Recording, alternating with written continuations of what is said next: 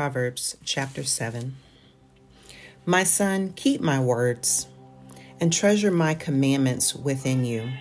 Keep my commandments and live, and my teaching as the apple of your eye.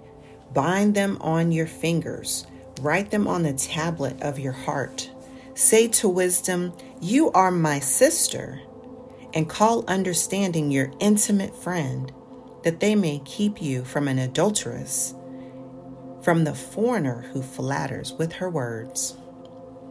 For at the window of my house I looked through the lattice, and I saw among the naive, I discerned, among the youths, a man lacking sense, passing through the street near her corner, and he takes the way to her house.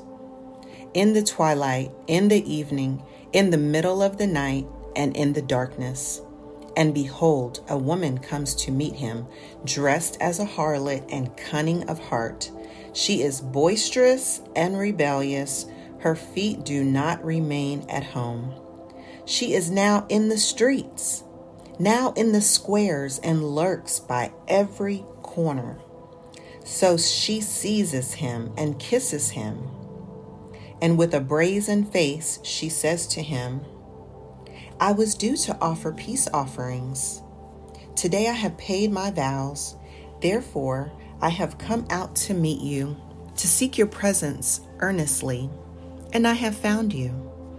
I have spread my couch with coverings with colored linens of Egypt. I have sprinkled my bed with myrrh, aloes, and cinnamon. Come, let us drink our fill of love until the morning. Let us delight ourselves with caresses. For the man is not at home. He has gone on a long journey. He has taken a bag of money with him. At full moon, he will come home. And with her many persuasions, she entices him. With her flattering lips, she seduces him.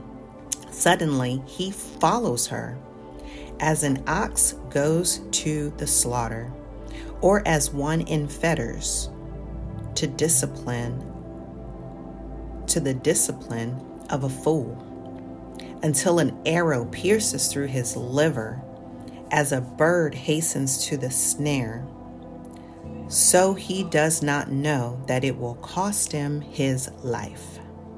Now, therefore, my sons, listen to me and pay attention to the words of my mouth.